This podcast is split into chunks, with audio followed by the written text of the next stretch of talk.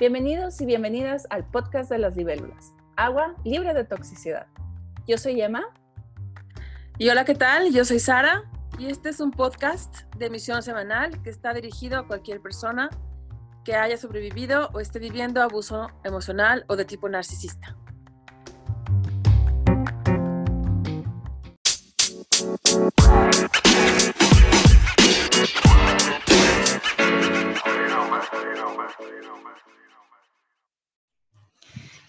Bienvenidos a la emisión de esta semana.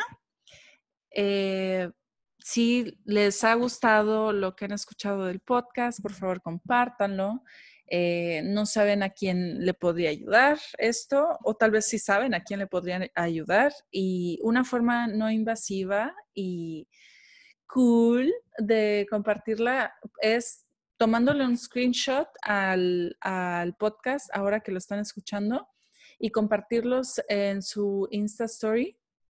Así la gente lo va a ver y, y puede ser que les guste y les interese. Y si les interesa, pues, pues qué bueno. es una forma no invasiva de, de, compartir algo que te gusta. Y este, si lo comparten así, por favor, taguenos para que pues los saludemos también. Súper.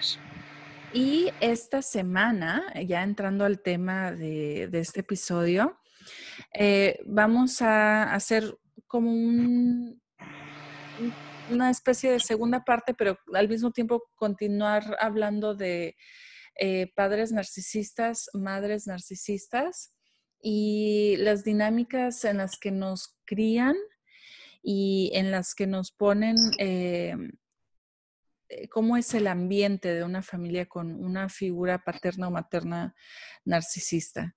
Em, y, pero bueno, esta, la semana pasada tomamos el tema más hacia las madres, pero también esta semana vamos a aproximarnos un poquito más desde el del lado de qué se siente tener un padre narcisista, cómo se vive.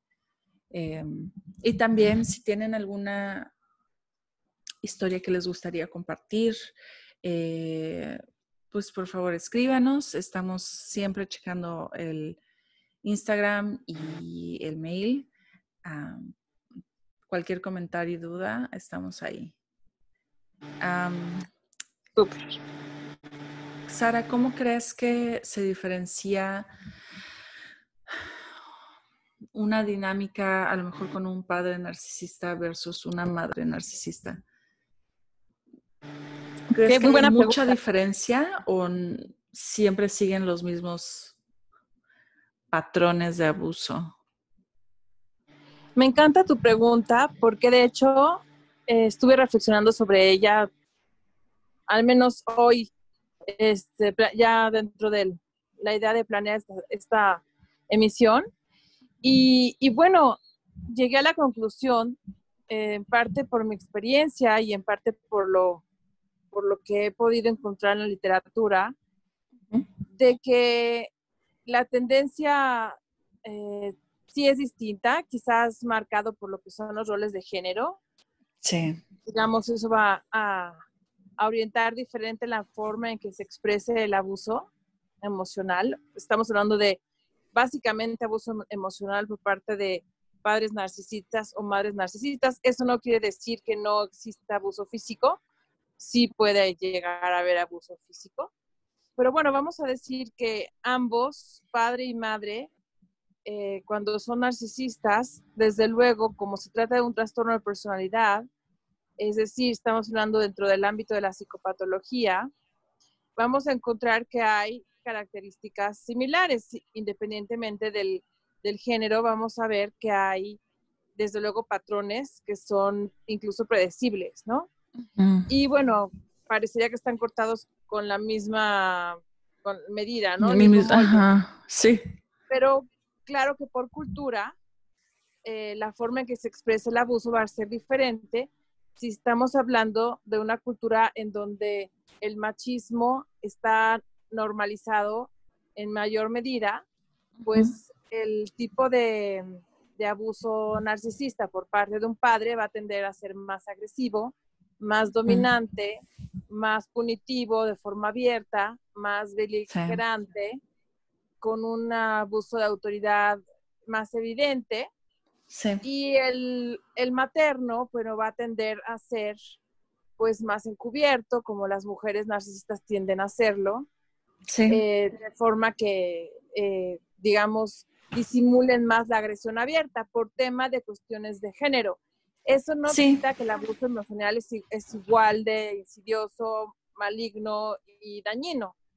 claro, estamos hablando de generalidades porque podrán aquí ustedes decirme, pero mi mamá pues era la más agresiva porque pues me pegaba o me, convivíamos con ella y ella era la que nos daba el maltrato incluso físico, ¿no?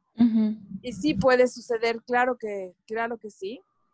No estamos eh, excluyendo a las mujeres narcisistas de ser abiertamente agresivas, para pues, nada. Sí, de hecho. la presencia de ambos padres narcisistas, eh, si resultara que ambos son narcisistas, el tipo de competencia que va a haber entre ellos va a estar muy marcada por el tema de los roles de género y va a haber esta como guerra de titanes en donde de alguna forma, pues si el machismo es muy eh, fuerte dentro del esquema cultural, pues el hombre va a tender a ser el que va a predominar en ese liderazgo de abuso, ¿no? Y también va a haber, yo siento, viéndonos a los roles de género, va a haber abuso económico, que es, claro. en mi experiencia personal y lo que he visto, este, pues voy a compartir un video, a ver si lo encuentro otra vez, porque lo vi en TikTok, pero a ver si lo encuentro, de la historia de una chava de que estaba contando una anécdota con su papá. Y yo he vivido esa anécdota en muchas formas, pero diferente. Eh, bueno, esta niña creo que tenía siete años, esta chava tenía siete años, está contando su historia. Y querían mucho, ella quería ir mucho a una tienda de juguetes eh, muy famosa en Estados Unidos y quería ir y por favor, entonces, y se supone que ya, ella ya sabía que había un ambiente como que de escasez en la casa, como que tenía, o sea, ya sabía que no podían gastar mucho dinero. Entonces su papá le comentó, de hecho, híjole, es que no podemos ir porque no puedo comprarte nada y vas a querer algo. Y ella, para comenzarlo de ir, dijo, no, no, no, vamos, por favor, solo vamos a ver, no tenemos que comprar nada, solo es algo divertido que hacer y ok. Entonces fueron la hija, la mamá y el papá. Entonces estaban viendo los juguetes y en eso de repente el papá se pone como que extraño, como que se va y la hija después de un rato va a buscarlo y lo ve en la caja pagando algo y dice, ay, mi papá me, sí me compró algo. Ay, no. Y, sí. y, y, me, y me va a sorprender, ay, qué padre. Y entonces se, ya están más rato en la tienda, se van a la casa, se le hace raro que no le comenta nada se le hace raro que no, no usan nada. Hasta que en un momento le dice, creo que llegando a su casa le menciona a la esposa que, mira esto de Star Wars que compré, o creo que se lo mencionó a la hija, no a la esposa. Mira esto de Star Wars que me compré. Y ella todavía de niña pensó, ah, pues no me gusta Star Wars, pero gracias, supongo. sí. y, el, papá dijo, sí, se va a ver bien chingón en mi escritorio. Y ella, wow. Sí. O sea, y ese tipo de cosas, cuando eres niño, te confunden, te hacen sentirte súper menospreciado, súper un cero y aparte. Sí. Un cero y aparte. O sea, no eres parte de la familia. Cada quien por su lado, cada quien ve por sí mismo. Este. Y yo soy el manda más, yo puedo más y te jodes. Y esto también, ah, eso en mi vida lo viví con mis hermanos, sobre todo porque ellos fueron los, los más pequeños. Ajá. cosas así como que, entre comillas, le regaló a mi hermana eh, un helicóptero de, control remoto o un tiburón de control remoto o algo así. O sea, ¿qué? Sí. Y por supuesto que ella nunca jugó con eso. Era para él, pero era su regalo de Navidad. Ajá. Para sí mismo. Dan regalos que, van a ser para sí mismos, ¿no? Sí. O, o, se, o, se, dejan de regalar y se regalan a sí mismos. Sí. Pero en el caso que mencionaste de esta chava, de esta niña, pues incluso, o sea, no dudaría yo que existió el dolo, porque así mm. son, del, del satisfacerse del sufrimiento de la otra persona, wow. de, estar triangulada eh, con sus deseos, ¿no? O sea, yo sé que tú lo querías, pero se lo di a alguien más o me lo di a mí. Sí. Aunque soy el padre, ¿no? Y aunque te traje aquí a la juguetería, salimos con un regalo para mí. Después de que te advertí que no había dinero para juguetes, sí. ¿no? O sea, es completamente como, como funcionan ellos. Cero empatía con una necesidad de suplemento narcisista donde ellos están arriba y el otro abajo. Sí, completamente. Donde van a disfrutar del placer mórbido, macabro, de que el otro ser humano sufra. Se sienta justo lo que acabas de describir, que son cero a la izquierda, que no importan, que nadie los toma en cuenta, que no valen. Y, bueno, y, eventualmente esa es la finalidad de ellos, ¿no? Cortarle las alas a los hijos, destruirlos y mantenerlos siempre como fuente de suplemento para ellos o de servicio para ellos o de uso y abuso para ellos. Si el, si el niño o la niña crecen demasiado, pues no aceptarían el abuso, ¿verdad? Pondrían límites, acabarían yendo. Y la idea de estos seres es mantener a sus hijos como si fuesen, em, pues, sus víctimas para poder obtener de ellos energía emocional y eventualmente viene bienestar económico también, ¿no? O sea, en la vida adulta. Y, cuidados, sí. etcétera. Sí, otra anécdota mmm, parecidona eh, que tengo con mi padrastro, que es, yo creo que mm, el tener a, mi padrastro en mi vida, yo sí, no sé cómo describirlo, fue un evento traumático, pero que duró muchos años. Este, ok, mi hermana ¿Cuántos años tendría? A ver. Ah, no sé. ¿10 años? ¿11 tal vez? ¿12? Ajá. Em, decidió en cierto momento que ya era, que ya, eh, que quería juntar dinero, ya no me acuerdo para qué, algo se quería comprar. Entonces, ¿qué es lo que puede hacer una niña de 10 años o algo así? Pues vender sus juguetes. Entonces, se puso afuera en la cochera de la casa a vender sus juguetes, se puso afuera eh, del negocio de nuestros papás en, el centro de una ciudad que es conocida. En primer lugar, también no, no puedo creer que hayan dejado que se haya pues, puesto así en riesgo, porque era muy es muy conocida para, por ser un centro de pedófilos.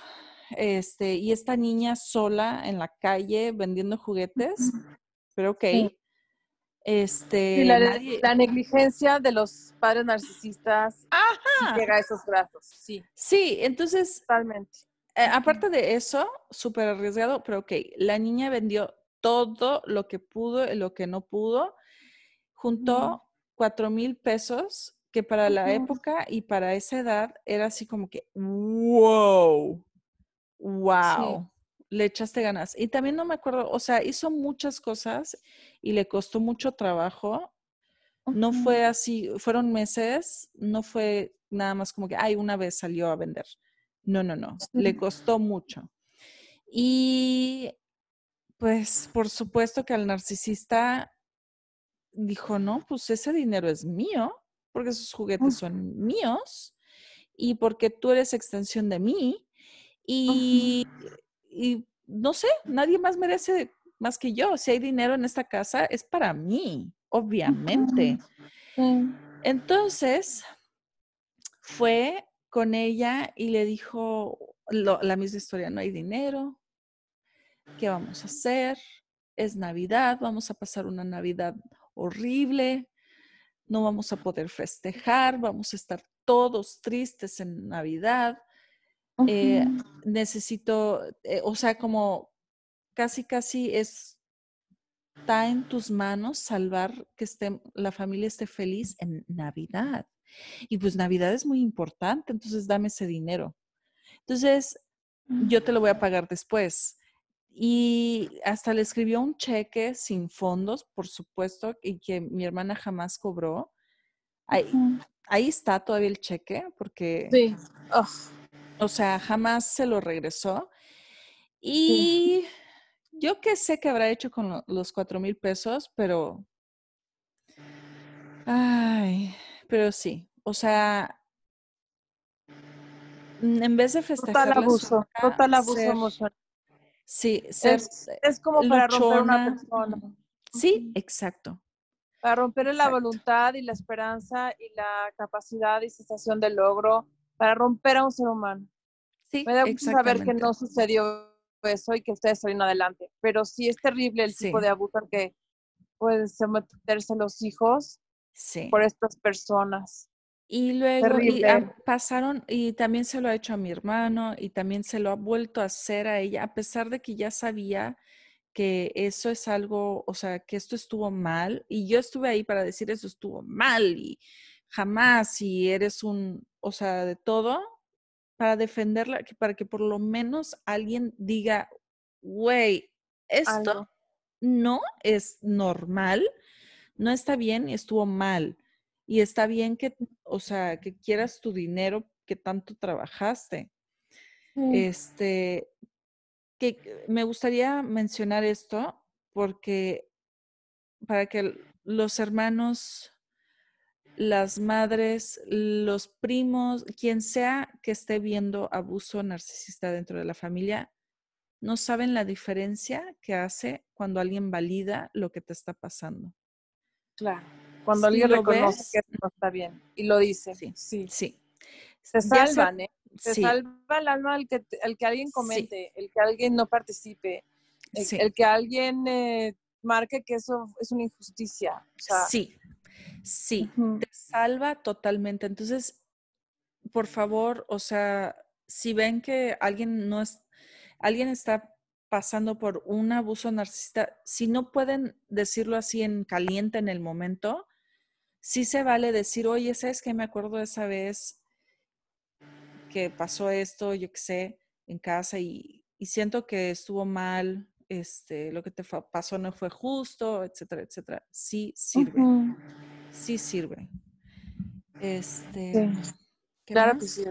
Ah, sí, cierto. Mis hermanos tuvieron que irse de México por cuestiones de seguridad en el 2011 mis papás se quedaron atrás, este, mis hermanos se fueron a otro país para que mi hermana no se, mis hermanos no se fueran así como que en un viaje súper largo, sin dinero para comprar unas papitas, un agua, yo les di dinero. Les di 500 pesos. Para lo que sea que se les ofreciera, ¿no? Sí. Porque era un viaje largo. Por supuesto que este señor se enteró y por supuesto que no pudo. Y, o sea, si hay algo bueno, si hay dinero, es mío, ¿sabes? Así piensa, claro. Si hay dinero hay, en alguien, si alguien tiene dinero, si eh, mi hija tiene dinero, no, es, o sea, obviamente es mío. Este, y le lloró a mi hermana diciendo, ay, no sé cómo le voy a hacer para regresar a casa, no tengo dinero para el autobús. Ay. Por supuesto que mi hermana se lo dio. Y todavía se sintió, qué bueno que no se sintió mal en decirme que se lo dio y que no la culpabilicé. Porque la verdad no es su culpa, es culpa de él por ser un manipulador. Horrible. O sea, le valió madres su que, su hija que sus hijos iban a viajar por días, porque era un viaje de días, sin poder comprar una botella de agua. Órale. Eso se me hace como que... Ay, no hay palabras para, para entenderlo que no sea utilizando maldad, malignidad, crueldad, narcisismo total, abuso completo, psicopatía. Le vale gorro hasta sus propios hijos. Y te digo, o sea, tantito, 500 pesos. ¿Qué le cuesta dejarle los 500 pesos a los chamacos? ¿Qué le cuesta? Ah, no, no, no, no, no, no. No, no, no, no, no. Si hay un peso ahí, es mío. Sí, los hijos son cosas y, lo que tengan les pertenece. Es mío. y, y, además lo usan para destruirlos. O sea, para succionarles el alma, la autoestima, sí. tirárselas. Este, porque cómo te deja eso, ¿no? Cuando, sí. cuando el hijo o la hija ve que las necesidades de los padres narcisistas son las únicas válidas y que todos alrededor de ellos tienen que girar alrededor de sus deseos, de lo que ellos quieren, de lo que ellos aprecian, de lo que ellos desprecian, y se genera esta, esta, sensación de culto como tú ya nos has mencionado, ¿no? Y también, y también es muy doloroso verlo como hermana cuando le sucede a los hermanos. Sí. Aunque también te toca a ti por turnos, ¿no? Pero es, es el doble abuso, el que lo recibe más el que lo ve. Sí. Sí, y, que no, no puedas. También hay, parte, es algo muy raro, porque sé que esta persona está loca, no hay vuelta atrás, no hay cosa que yo le diga que lo haga sentirse mal, no hay cosa que yo le diga si yo le digo, eres un mal padre por cómo le quitas los 500 pesos a tu hija. No, ellos se justifican. Madres. Y Ajá, vale, y ellos están bien sus ojos. Sí. y se creen sus mentiras totalmente. Entonces, eso también es una injusticia porque sientes.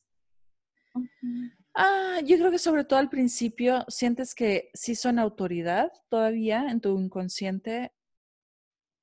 Porque eres quieres ser validado. Ajá, y quieres ser validado de que, oye, reconoce que estuvo mal. Pero no. Otra cosa que también siento que eso a mí me lo, me lo tatuaron así, me lo clavaron en mi frente y está súper difícil de borrar. De mi abuso narcisista fue que el poner límites sanos era abusar al otro. El tipo de abuso era tipo así, o sea, o sea, si no me das los 500 pesos, wow, wow, o sea, abandonas a tu padre. Qué malo que eres. Ajá, ajá, qué malo que eres. También me acuerdo, e, eso también, mi mamá, como queriendo ser la buena, siempre perdonar, siempre dar la otra mejilla y tú también, chamaquita, no estés, este, dándome más problemas aún, además de los problemas que tengo con mi esposo. Ajá. También. Obligándote a ceder todavía más y a bajar la cabeza, ¿no? Sí. Ah, y eso te había comentado. Sí, cierto. Me gustaría comentarlo ahorita. Ya, a pesar de que siento que ya estoy hablando muchísimo. Pero, pero este para que todo el mundo que lo escuche pueda decir, a mí también me ha pasado. Sí. Yo te entiendo y qué bueno saber que alguien más me entiende. Sí, eh, me gustaría, ¿te acuerdas que te comenté? Estoy trabajando en una clínica que, pues aquí tuvimos que todas las cirugías electivas tuvieron que cancelarse. Entonces, pues hay mucha gente enojada. Sí. hay mucha gente frustrada. Pues Pero no es algo que yo pueda controlar. O sea, yo no puedo obligar a los doctores a operar. Yo no puedo obligar al hospital dar una patada en el quirófano y decir, aquí se opera. Claro. Yo no puedo. Ni al, ni al gobierno cambiar las reglas, ¿no? Yo no puedo llamarle al presidente y decir, oiga, pues ¿sabe qué? Pues me cancela la cancelación.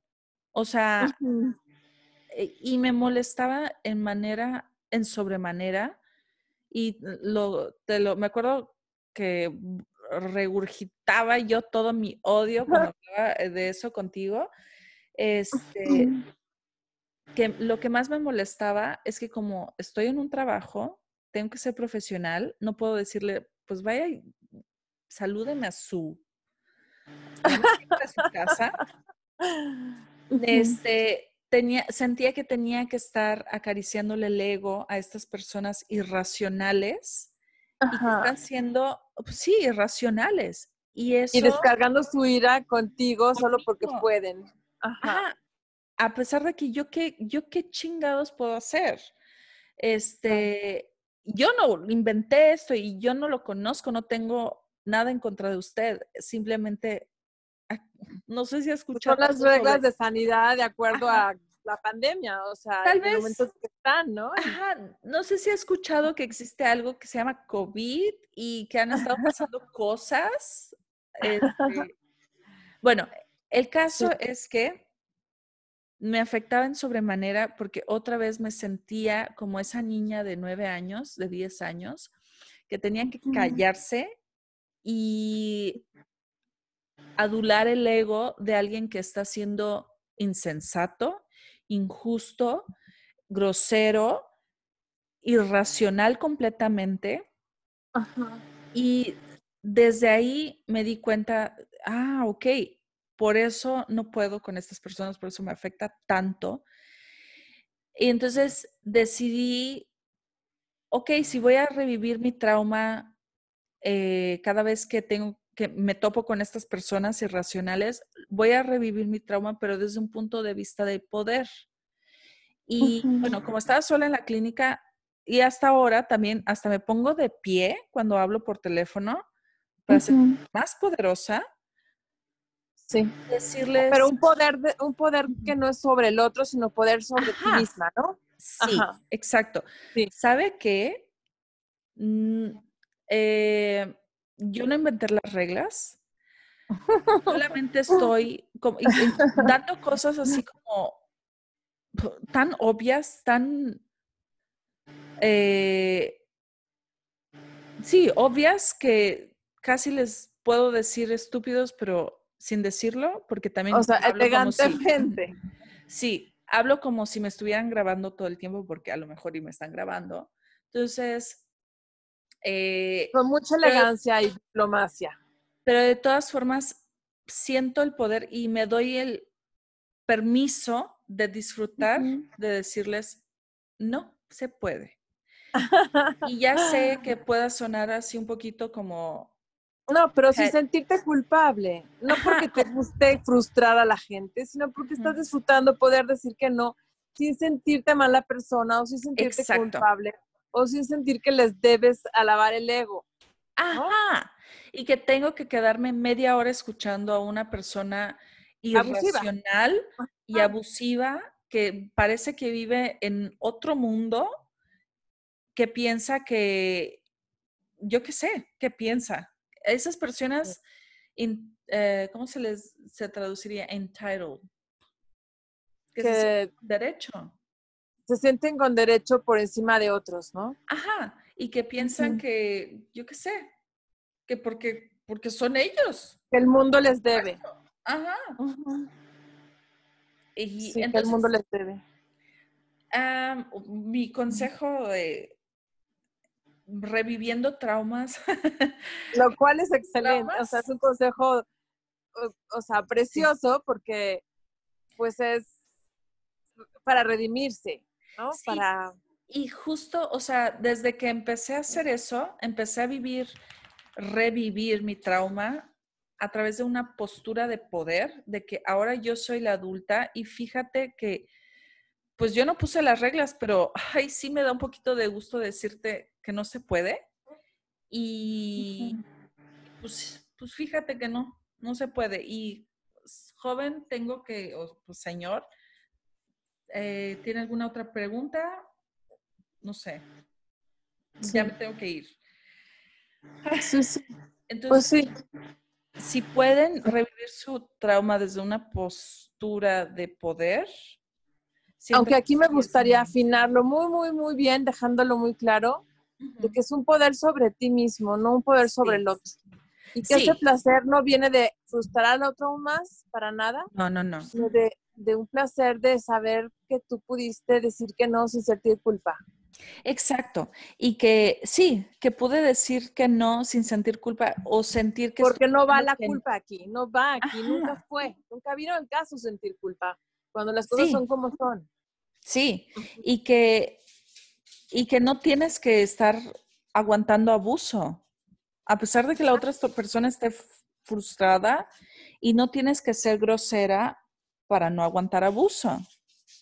Y no te toca calmar a nadie.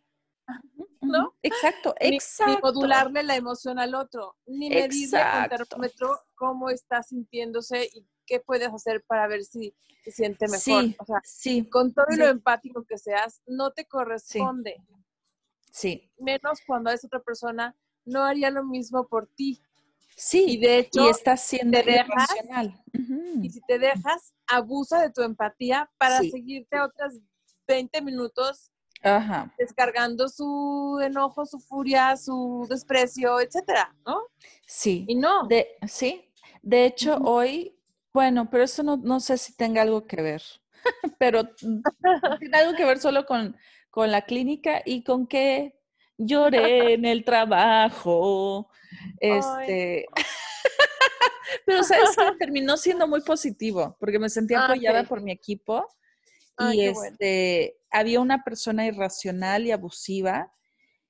Y la neta, hubo un momento que no me sentía apoyada por mi equipo y decidí no lidiar con eso y dejar a la que no me estaba apoyando lidiar con la persona, este, con la persona difícil, ella sola, ella le dio alas, pues órale, tú sola ahí, este, te encargas y en lo que estuve atrás, una de mis compañeras me, dijo, me reclamó, oye, alguien no está usando cubrebocas en la clínica. Y dije, mira, yo ya hablé con ella y me la hizo de tos porque ella es especial. Y pues sí, ¿sabes? Ese tipo de personas especiales que Las reglas no aplican para ellas. o qué? Ay, no.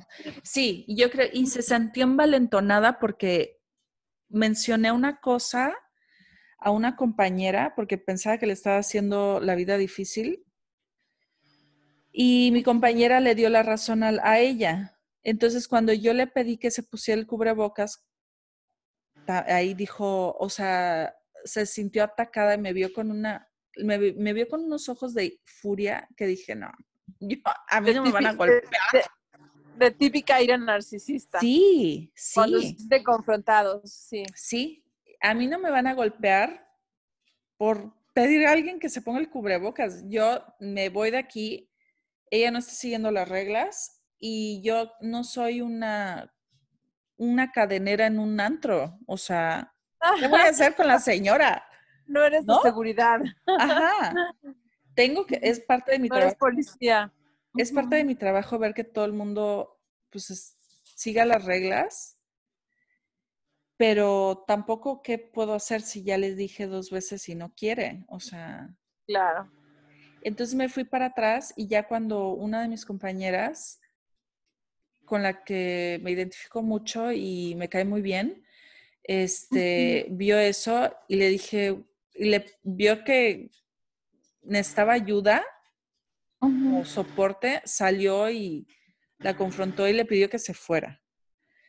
Ah, y la verdad, sí, y se fue. Y entonces ya cuando la otra vio, la que no me respaldó, vio eso, dijo, ay, no, pues yo de, haber sabido que, o sea, ahí ya me empezó a respaldar. Ahí ya me puse a llorar, porque Ah. me conmovió, me conmovió que alguien me haya apoyado, ¿sabes? Sí. Sí, Eso es lo que sentimos los niños cuando estamos sufriendo algún tipo de abuso y llega alguien y nos defiende. Sí, Y yo Sí. creo que lo reviviste, sí, sí. parte de... Y, y me, me sentí apoyada, me sentí respaldada y ella hizo que todos los demás vieran que yo estaba bien y que la otra estaba mal. Entonces, Ujú. súper respaldo, la verdad. Súper respaldo. Ay, entonces estuvo bien. Lloré en el trabajo, pero estuvo bien. Y me Sí. tocó tratar con una persona irracional, Pero está bien también, porque fue una victoria, siento, emocional. Sí. Una victoria y que esperemos reedite y para eso pues lo trabajas, ¿no? Pero que, re- que Sí. se pueda reeditar esas memorias con ahora Ujú. sabiendo que es otro tiempo, ya no es lo mismo y ahora estás Sí. empoderada y ahora puedes Sí. recurrir a gente que te apoya si es necesario. Sí, sí, eso es, eh, eso se me hizo una revelación. Y yo creo que también a los que sobrevivimos a abuso narcisista es tan increíble y sorprendente Sí. que te respalden, que te apoyen. ¿no? Sí. Es lo más bello que hay. Sí, Sí. sí, sí. Sí, lloré, por eso lloré. Sí, Sí. sí es conmovedor. este, ajá. Sí, ¿Y sentiste alivio después de llorar? ¿Fueron lágrimas de alivio? sí, sí fueron lágrimas de alivio. Sí, y aparte tuve oportunidad de expresarme de por qué, qué es lo que pasó, cómo me Ajá. sentí, por qué me fui, por qué hice eso, ¿sabes? Entonces me sentí escuchada, me sentí respaldada, me sentí desahogada, todo, Sí, todo sí. súper bien. Y, qué bueno. eh, ¿sabes qué?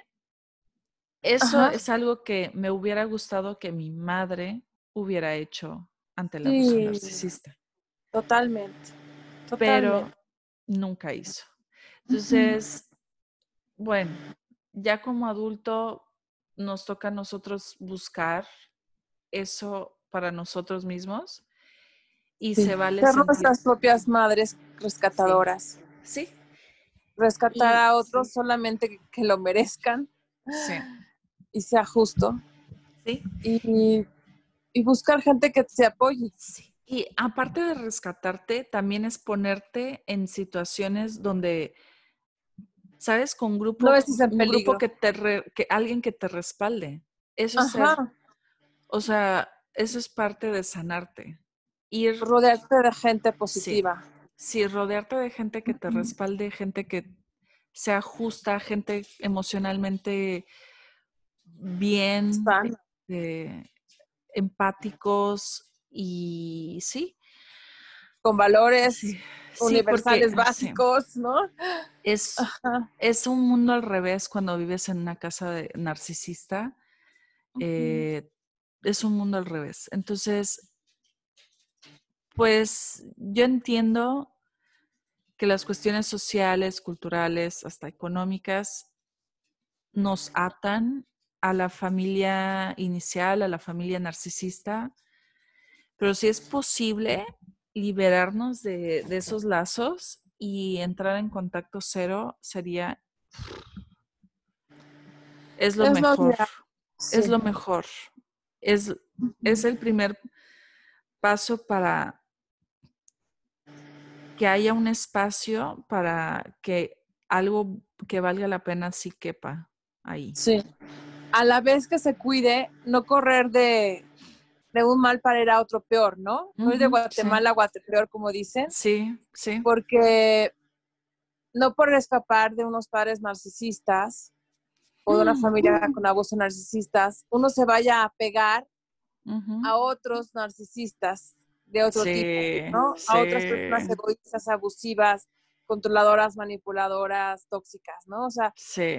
híjoles, qué importante es saber que el único que te va a rescatar eres tú mismo. Sí. Y fortalecer la capacidad de tener poder sobre ti para poner límites y, y sí, ir calculando tu salida elegante y buscar gente sana como tú, gente que sí siente empatía y compasión como tú, que sabe lo que está bien, lo que está mal, y, procurar hacerte de ese tipo de vínculos positivos. Sí, sí.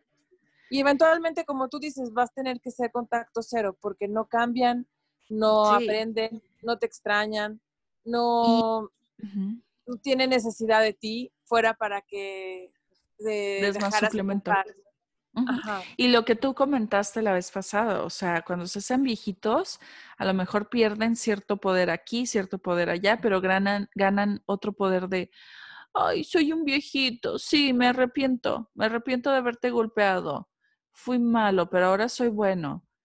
Esa es otra forma de manipular. Todavía más encubierto, sí. Entonces, la verdad, sí, lo mejor es contacto cero y pues, que se las arreglen ellos como puedan, este, pero sí, contacto cero siempre. Sí. O contacto mínimo de feliz Navidad.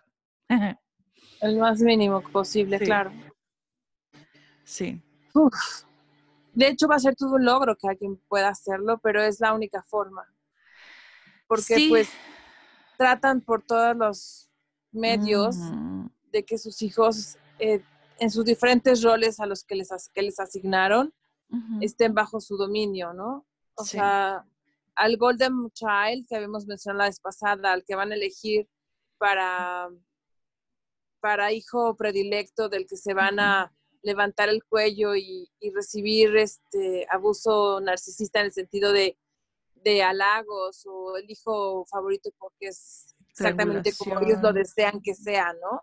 Se deja formar, se deja este, manipular para ser como ellos quieren, ¿no?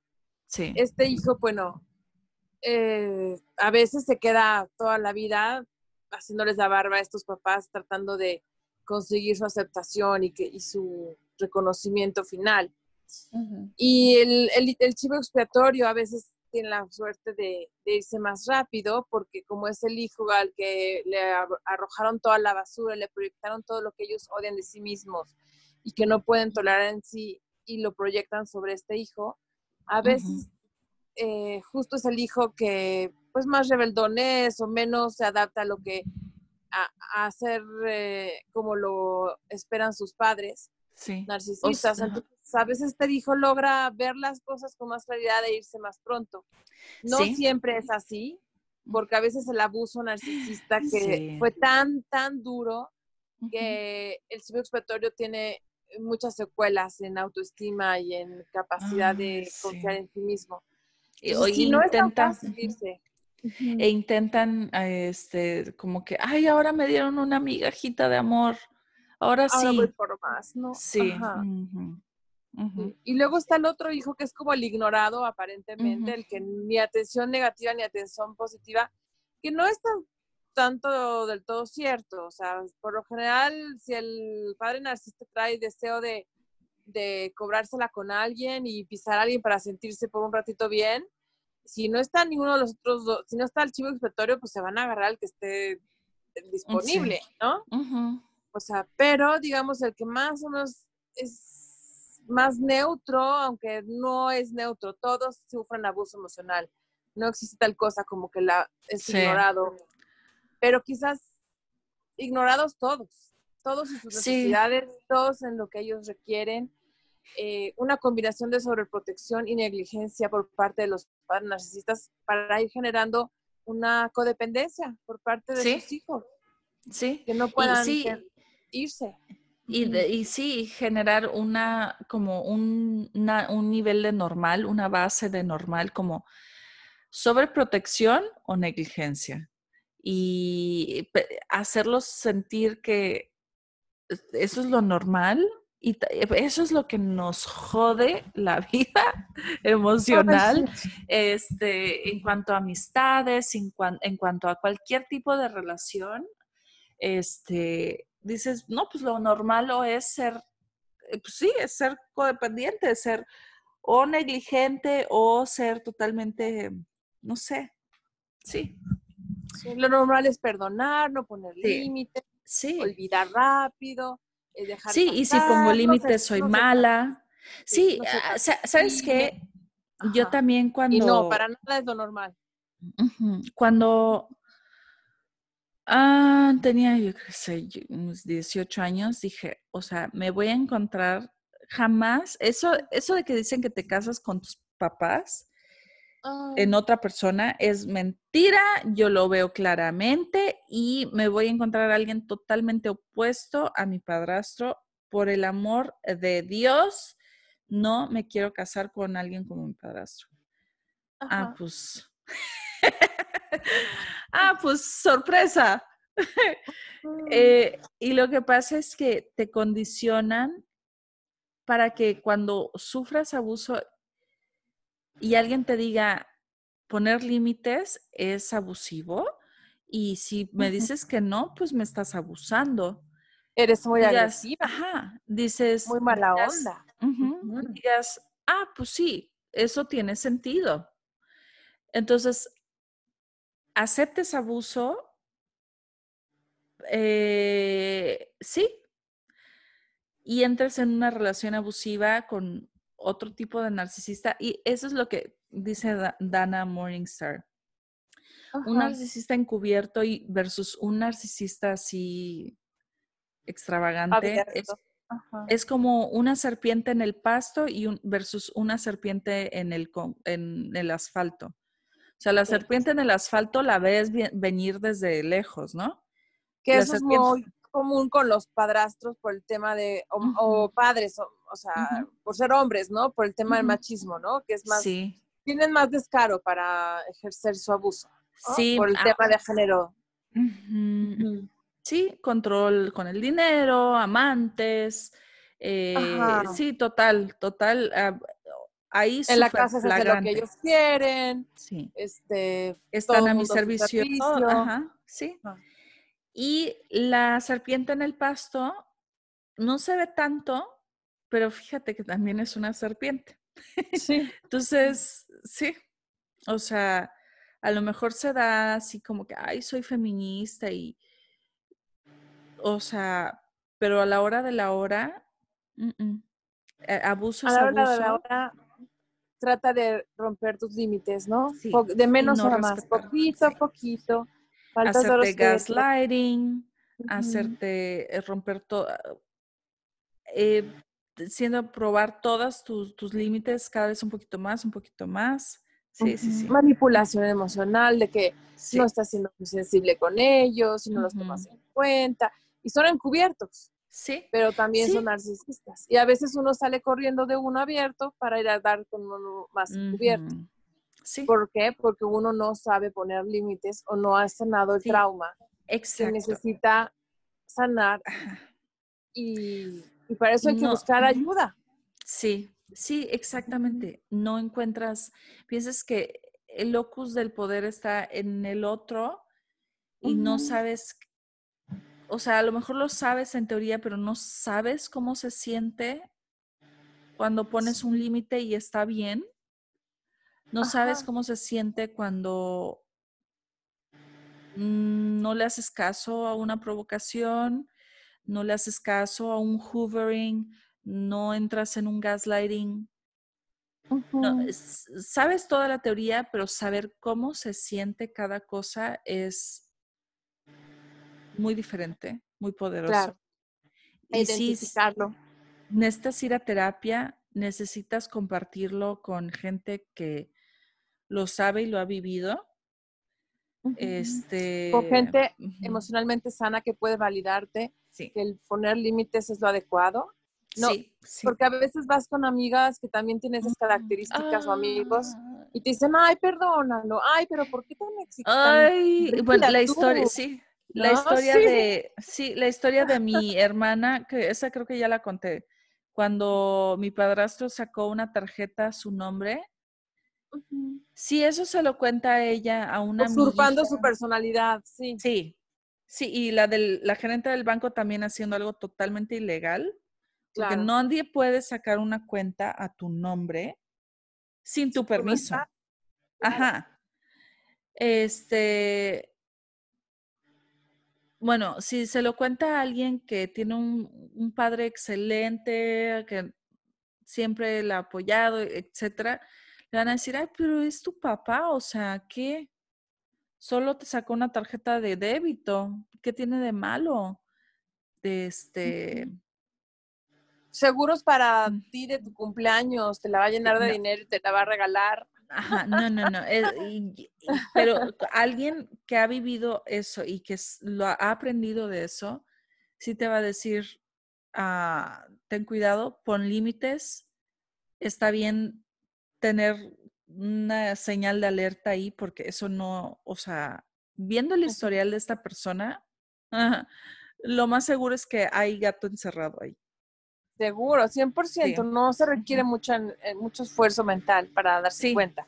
Incluso, yo creo, solo con esos dos ejemplos de, del dinero que ya les había dado, yo creo que escuchas esto y ya puedes decir, sí, no, no confiaría en esa persona mi dinero. ¿Sabes? una, persona que creció con padres asertivos, aunque no sean, eh, digamos, aunque sea gente noble, digamos, empática, aunque sean asertivos, saben transmitir a sus hijos que ese tipo de cosas son faltas de respeto, mm, que se están eh, rompiendo los límites de la, de la de lo que es el área de la persona, ¿no? O sea, su área, su área financiera, su área de tiempo, su área de espacio, su área de, de eh, lo que son sus intereses, o eh, lo que sea su suyo, no tiene por qué ser eh, traspasado, ni siquiera con buenas intenciones. Ni siquiera con buenas intenciones. Exacto, sí. Sí. y debe poner un límite. Y se debe poner un límite. Aunque sea con buenas intenciones. Sí, es cierto. Sí. Digo, elegante, eh, se puede poner límites muy asertivos, muy, asertivos, suaves, diplomáticos. No nos tenemos que pelear con nadie, pero si nada más te salen un poquito más subidos de tono, pues empieza por ellos, por los subiditos de tono. Pero vele, vele modulando, vas, vas ganando fuerza, asertividad. con la sí, la asertividad, la verdad, es un juego de cintura que yo creo que muy pocos dominan así al, al 100%. Por eso el, clásico hasta meme que dices, o sea, cuando estás en la regadera y revives esa discusión y dices, ¡ah! Les hubiera contestado esto. es clásico. Y uno revive las mismas conversaciones, las mismas discusiones y les hubiera contestado esto, les hubiera dicho aquello. Pero... Pero bueno, si estás ahí reviviendo con conversaciones que te hubiera gustado hacerlas diferente, tal vez te conviene sí ir a terapia, o sea, el que esté escuchando esto, y porque eventualmente eso debe bajar, o sea, debes llegar a un punto donde ya no estés rumiando tanto y, lo estés practicando más.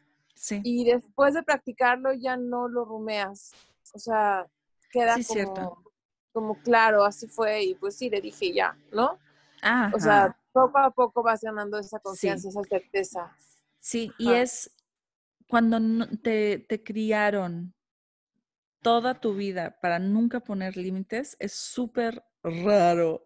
Primero empiezas o muy agresivo o muy fuerte o muy débil, lloras. A mí me pasa mucho que cuando voy a poner un límite, este, con carga emocional, lloro inmediatamente. Y me gustaría no llorar. Este, pero sí es súper importante, pues aunque te tiemble la, hay una frase, aunque te tiemble la voz, decirlo.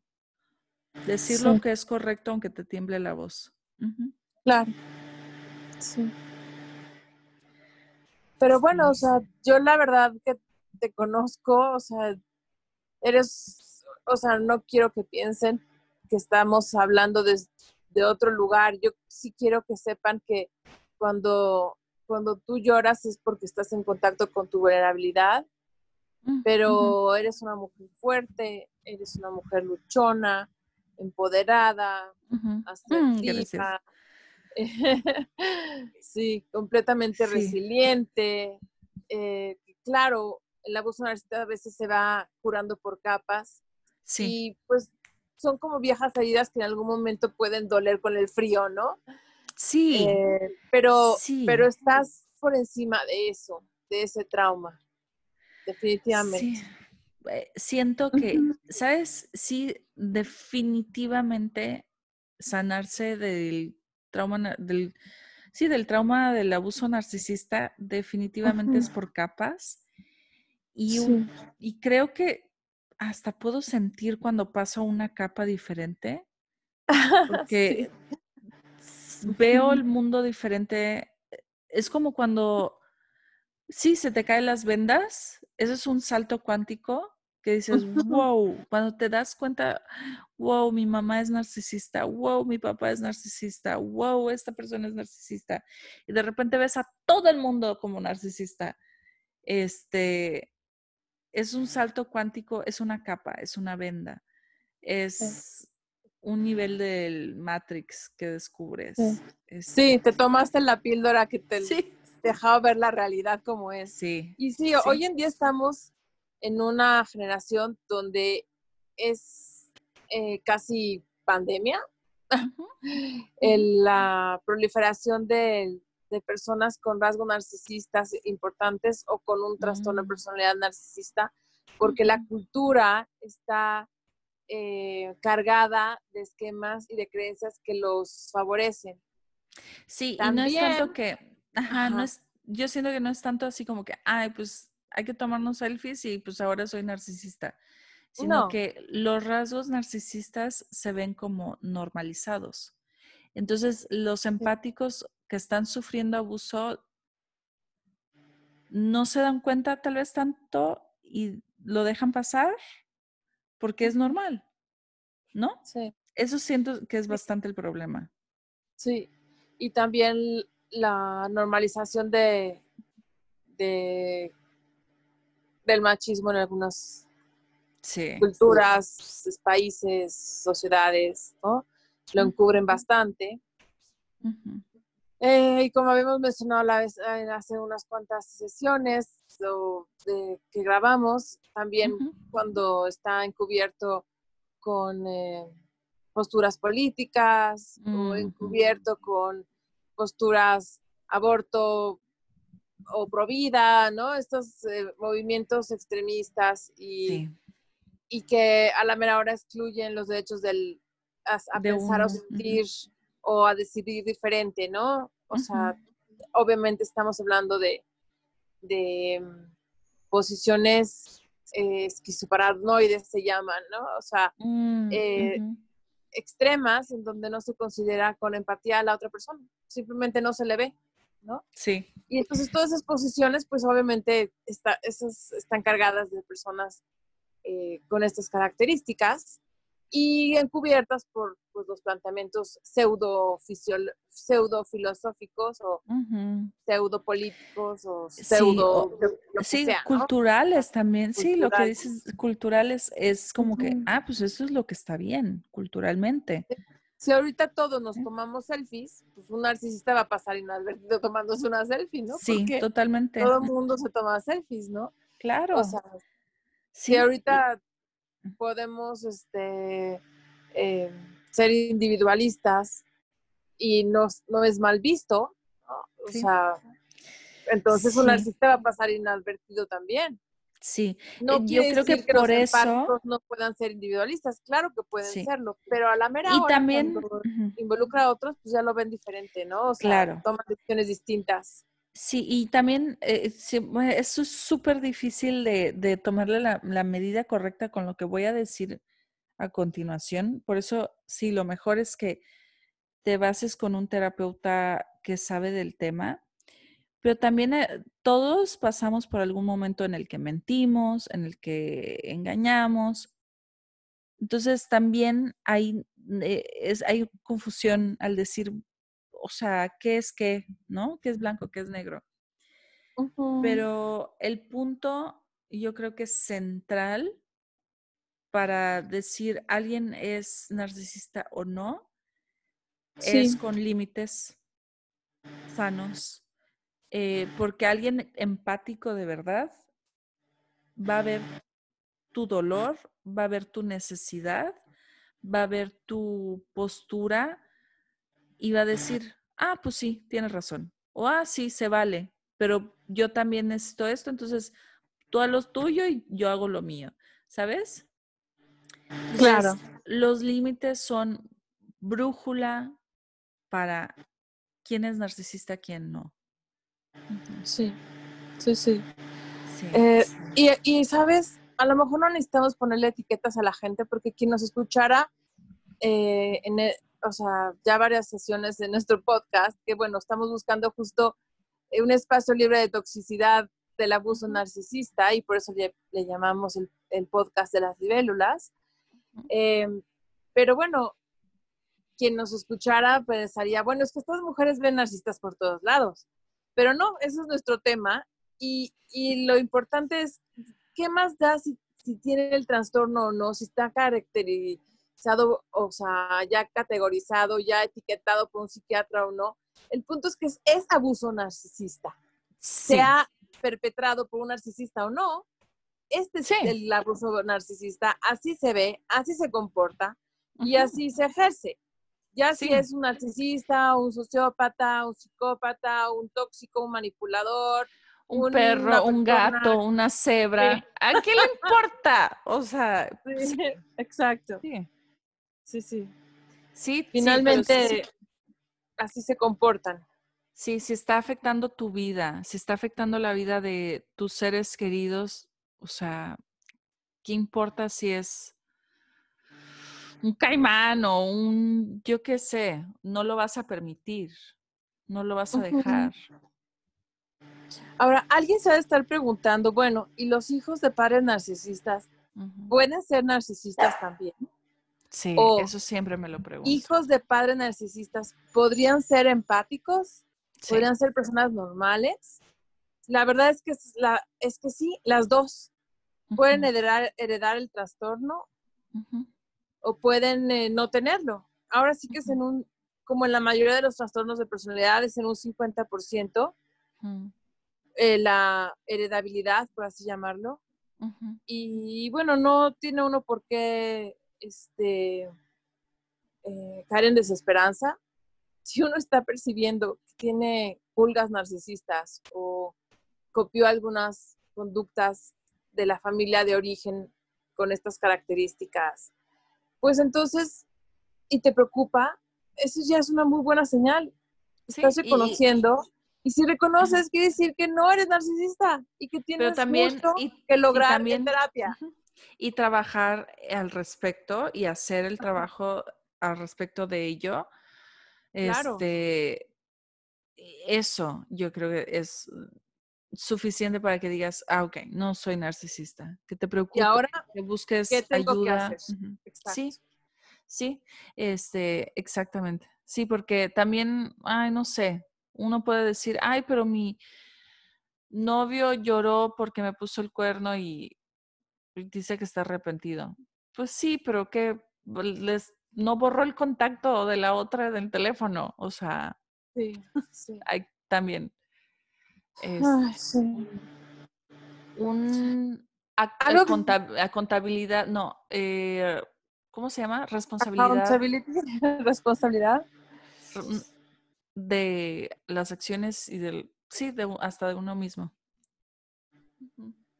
Claro, cuando uno se da cuenta que tiene errores, necesita cambiar, se hace responsable sí. y hace algo al respecto para que no suceda otra vez. Y si eso implica psiquiatra o implica psicología, un psicólogo especializado, implica meterte eh, a estudiar sobre el tema a fondo, tomar cursos, em, hacer lo que tengas que hacer para no incurrir más en estas acciones o en estos, em, en estos despliegues de actitud que no van contigo, ¿no? Hacer, hacer algo al respecto y y sí, sí, sí puedes cambiar. Yo los he visto, ¿eh? He visto hijos de padres narcisistas con pulgas, digamos, narcisistas, por así llamarlas. Y los he visto cambiar en terapia y quitarse las pulgas, porque en sus centros son personas eh, con un corazón empático, con una capacidad para la compasión, para reconocer sus errores. Sí se pueden ver. Sí, mm. sí. Sí. Y bueno, para, este. para ir cerrando a lo mejor y, no dejar, este, sí, ya se nos hizo largo, creo, pero bueno, es un tema que pues de alguna forma seguiremos tocando, pero sí me gustaría decir que los hombres narcisistas tienden a ser más que las mujeres narcisistas. Eh, no se sabe bien por qué, no podríamos marcar una causa específica con exactitud, pero como había mencionado al inicio, pueden ser las cuestiones de género o factores ambientales y quizás haya también factores genéticos, pero no, no, se, no se ha comprobado, ¿no? Sí. Y bueno, este, ¿qué más? ¿Qué más podemos decir para cerrar? ¿Qué te gustaría decir? Pues, a ver, para cerrar, pues Wow, los padres narcisistas no son tu responsabilidad. A veces uno como hijo quieres hasta salvar a los padres, pero no es no fue tu culpa, no fue tu responsabilidad. Y sí se vale, o sea, si estás buscando permiso y autorización para entrar en cero contacto, aquí está. O sea, se vale entrar en cero contacto por más eh, chanchullo emocional que te quieran hacer de que, ay, vas a dejar a tu pobre madre viejita aquí o tu pobre padre, este, que necesita que le cambien pañales a solo. Pues sí, pues sí. Si necesitas ese permiso, aquí está el permiso. Se vale y no te Además, son, personas que saben vérselas solos, ¿eh? O sea, no, no o sea, no creas que van a quedarse sin cambiar el pañal, o sea, tranquilos, o sea. Y no eres mala persona por poner un límite. Y se vale ponerle un límite a un viejito que usa pañal. Sí se vale. Claro. Hay personas que su lecho de muerte han sido capaces de triangular a sus chivos expiatorios de toda la vida. Ay, ay, ay. pero porque ya, o sea, son cara, o sea, parecen caricatura, pero es verdad. O sea, así de crueles, pero es verdad. Sí, totalmente. Eh, pueden dejar eh, de albacea para repartir sus bienes al chivo expiatorio de toda la vida, al que no le van a haber dejado nada más que el, eh, la, la responsabilidad de repartirlo todo y de pelearse con cada uno y todos los demás. Sí, sí. Eh, son de los que les encanta dejar problemas después de morir. Uf, les fascina. Sí. Eh, Tener la última palabra. la última palabra. Uf, y les fascina, les encanta decir algo con lo que encomendar a alguien en su lecho de muerte para que haga o deje de hacer una vez que ellos mueran, seguir controlando más allá de la tumba ¿no? O sea, eh, prométeme que no sé qué, no sé cuánto. Encárgate de no sé qué, no sé cuánto, ¿ok? Sí, y, sí, por eso la película de Mamita Querida, Mommy Dearest, es genial porque todo, todo, todo, todo lo que cuenta es, o sea, lo he vivido en carne propia, excepto pues la muerte, porque pues, todavía no pasa, pero también, o sea, en, en, su testamento a sus dos hijos los, los desheredó y puso, porque ellos, él, ellos bien saben por qué. Por supuesto que no sabían por qué. Para que se queden toda la vida pensando en el por qué. Ajá. Sí, su última manipulación. Y con el trauma, su última patada, ¿no? Sí, sí, sí, sí. Sí, sí. Con tal de obtener esa fantasía de atención que... De poder sobre... Y de poder, de poder sobre. Disfrutan más de la atención negativa que de la positiva que hubieran podido dejar. Eso es algo que los empáticos no entendemos. Porque no, no, no, es nuestra realidad. No, no concuerdan las realidades. Así es. Sí, sí es cierto. Wow, sí, es, sí, eh, siento que eso, eh, ahí es la raíz del mal. Son ah, malvados. Les gusta joder y sacar ese tipo de atención. Sí. Sí, sí. Antes se les llamaba malvados, ahora se les llama trastorno de personalidad. sí. sí. No es políticamente correcto llamarlos malvados, se les tiene que llamar enfermos, enfermos. Pero ¿qué creen? Sí hacen acciones malvadas. Sí, y eso de que les, les, gusta tanto sacar. Y lo disfrutan.